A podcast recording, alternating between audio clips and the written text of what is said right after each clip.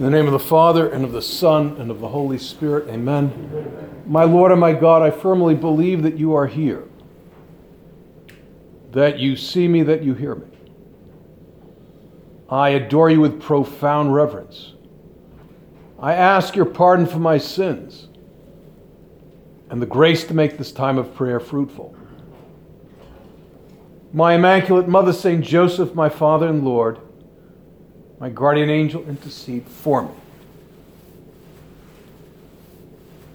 With your permission, Lord Jesus Christ, truly present in the Blessed Sacrament. Lord, help us speak to you about a prominent characteristic that defines you.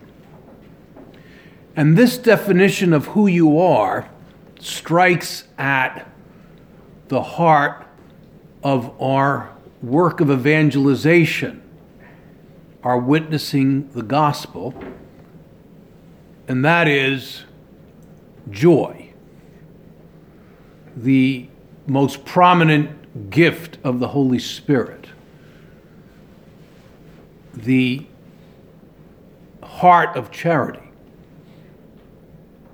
Being joyful and transmitting joy.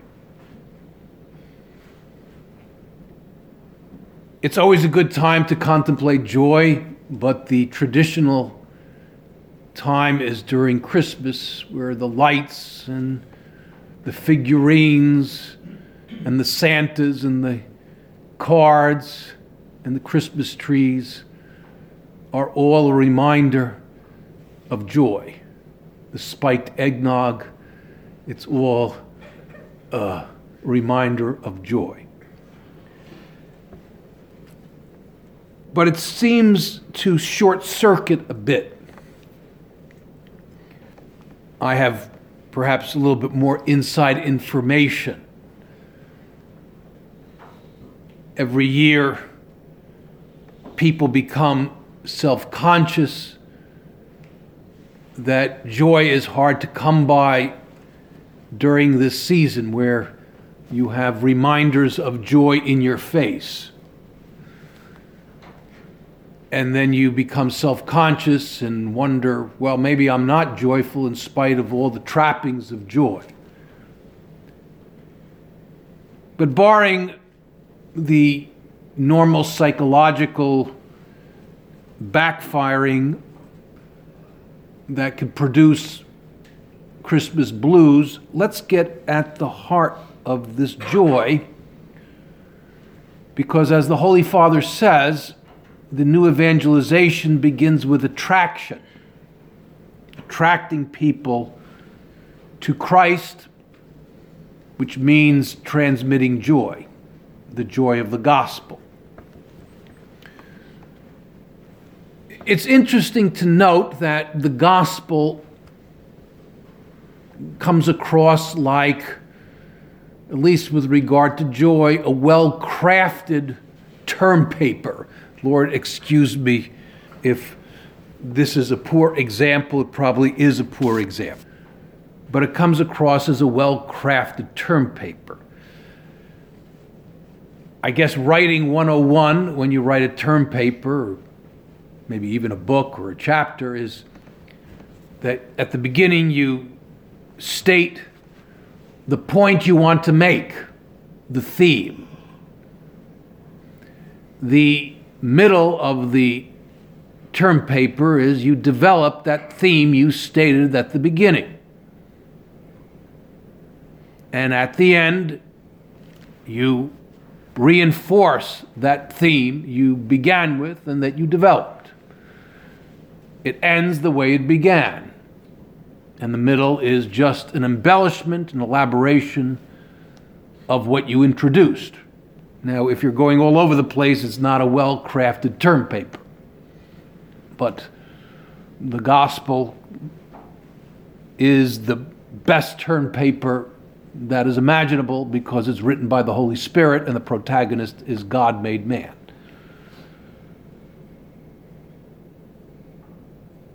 And so, how does the church, how does this gospel begin? it begins with an introduction of the God man. There's no theological analysis of his dual nature.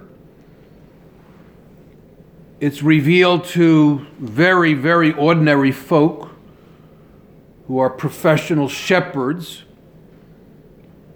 And the first message of evangelization, and evangelization comes from a Greek word which means good news. And the angel said to them, Be not afraid, for behold, I bring you good news of great joy, which will come to all the people. So, all, everybody are called to become recipients of this joy, not a select few, all people. So that's how the gospel begins. And Advent is a preparation for that joy and gives a sneak preview of that joy. A lot of the Advent readings are about banquets with $300 bottles of wine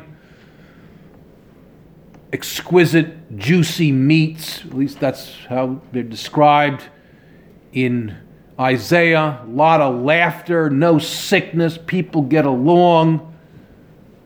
You could play with poisonous snakes and they're not going to bite you. Leopards make friends with calves. Lions make friends with bears. Swords get turned into plows. Spears get turned into plowshares. No one gets sick. Every laughter is the hallmark of this utopian future that awaits the chosen people. And I had a, a bit of a chuckle. I was concelebrating uh, with uh, a priest from Italy who was very down to earth. And uh, recently, and one of the first readings was from Isaiah describing this utopian world that awaited the chosen people.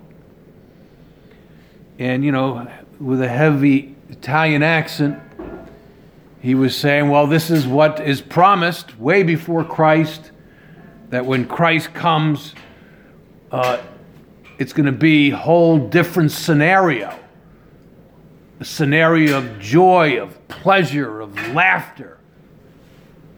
And he said, Well, Christ has come and gone. And he said, I don't know about you, but I haven't noticed much change. He says, I'm still waiting for that, those juicy meats and those delicious plates of pasta. And he did okay. He, he, there was a big crucifix there hovering over the altar, he said, Well, in this life it's about the cross, and this description is a description of heaven. And obvious, that, obviously that's eminently true. But I would go so far to say, using an idea of St. Josemaria, this ideal world described in symbols by Isaiah is meant for life today as well. Not with the perfection of heaven, but in this life as well. That the Lord wants to give us this joy now. I mean, to evangelize, we have to have this joy in the present moment. There's a bit of a hint. As I said, the gospel is like a well crafted term paper. The gospel begins with, I bring you good news of great joy, and I fast forward to the eve of Jesus' death on the cross, the greatest tragedy from another perspective, it's our salvation, that certainly is not a tragedy, but it's the merciless killing of God. And on the eve of that, for the first time, these are Jesus' virtual last words. And in the Last Supper account, there's allusion to sorrow of the apostles. And Jesus says, These things I have spoken to you, that my joy may be in you, and that your joy may be full. So it begins and ends the same way. It begins with, He's good news of great joy. And now, as I head towards Calvary, I want my joy to be in you, and I want your joy to be full. And the Christmas event was the passion, I would say, in embryonic form, in symbolic form as well. There's rejection, there's severe physical discomfort, humiliation and poverty and rejection are the hallmarks of God's entrance into our world. The future Queen of heaven and earth gives birth to the Son of God made man in a hole in the ground, and the crib is a manger where animals eat. And Jesus' entourage are donkeys and cows and lambs and farm animals. And the entourage of this joy Jesus talks about in the end is even the wood of the manger and the swaddling clothes remind us of the shroud. And the cave reminds of the burial place. Jesus was placed in the cave. And the rejection reminds us of the cross and the harsh climate and the poverty, etc. And facing the cross, the cross that is on the threshold of Jesus' life, or threshold, he, for the first time, talks about his joy. St. Josemaria says in these, these celebrated words the cheerfulness you should have is not the kind we might call physiological, like that of a healthy animal. Rather, it is the supernatural happiness that comes from the abandonment of everything, including yourself, into the loving arms of our Father God.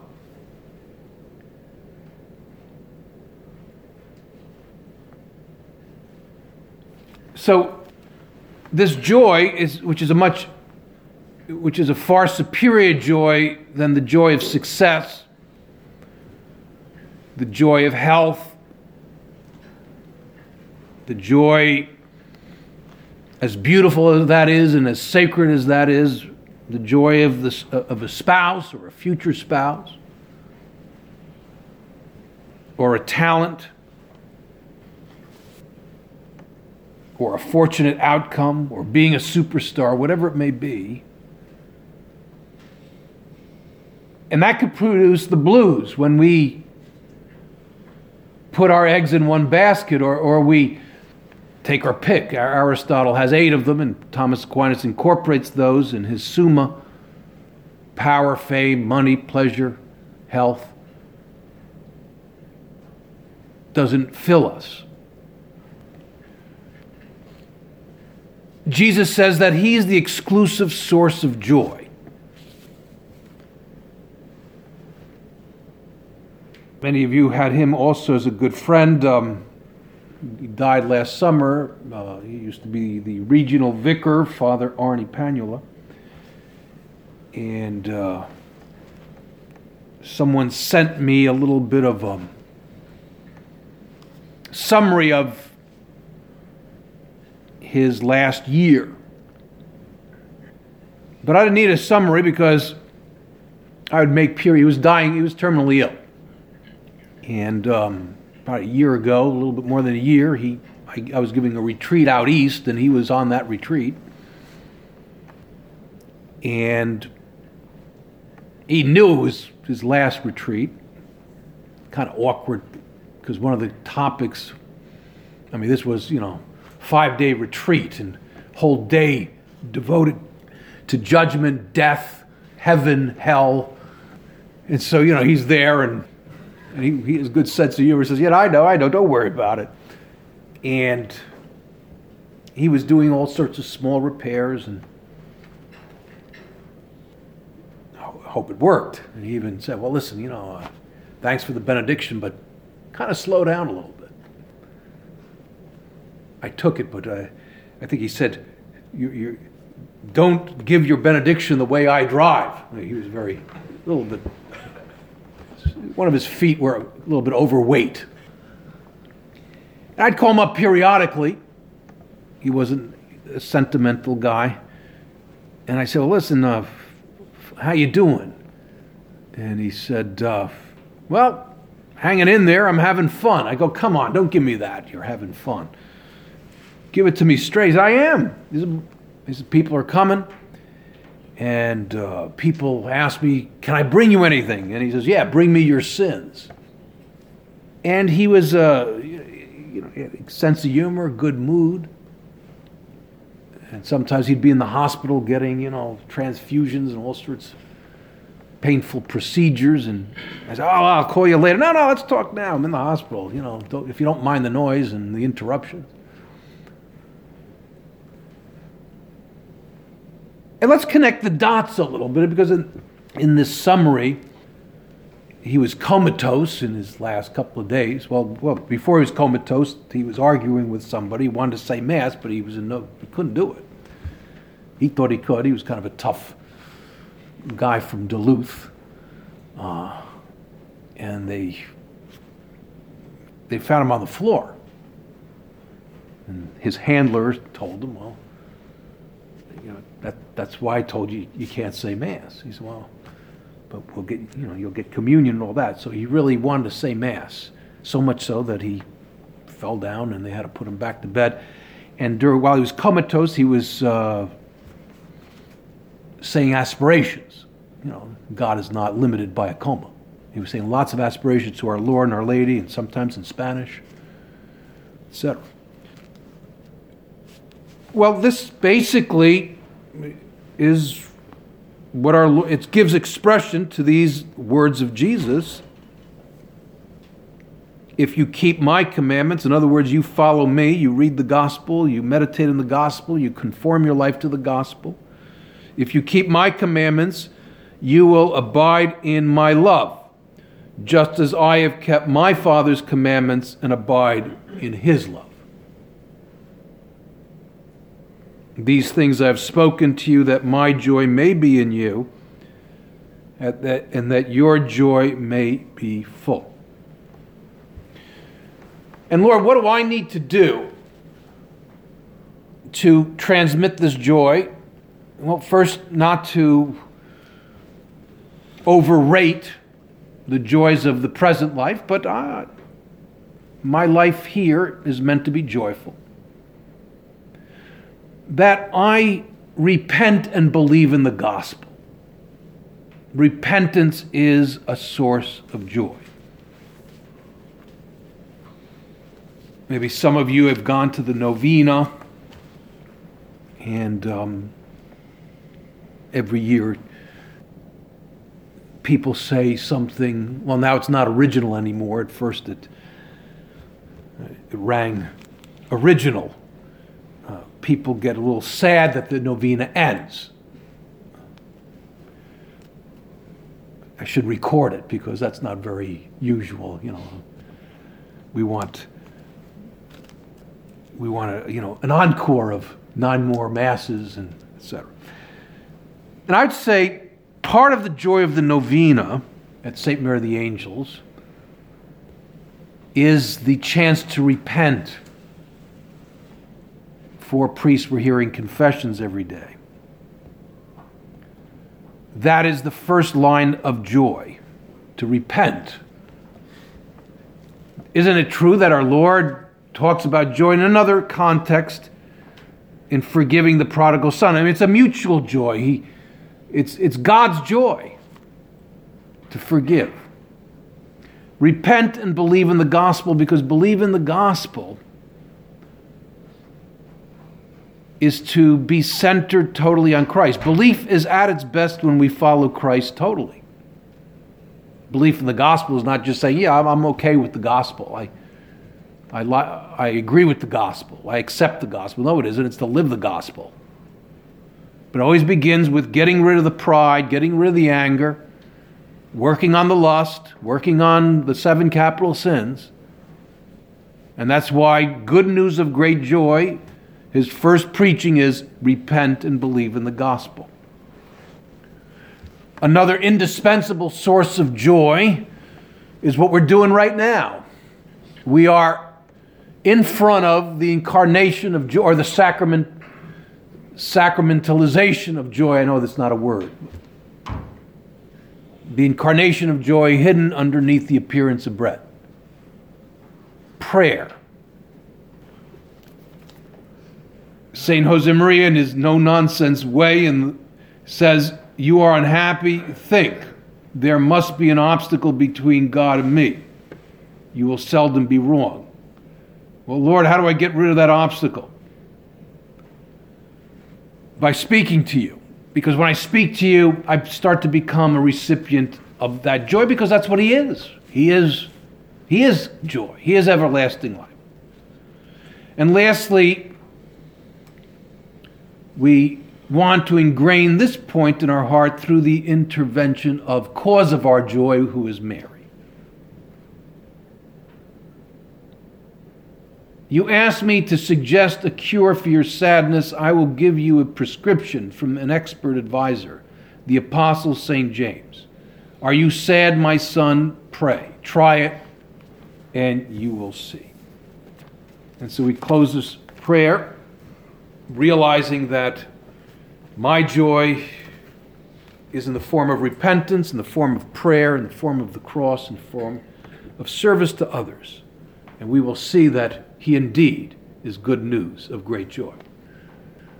I thank you, my God, for the good resolutions, affections, and inspirations you've communicated to me in this meditation. I ask your help in putting them into effect. My Immaculate Mother, St. Joseph, my Father and Lord, my guardian angel, intercede for me.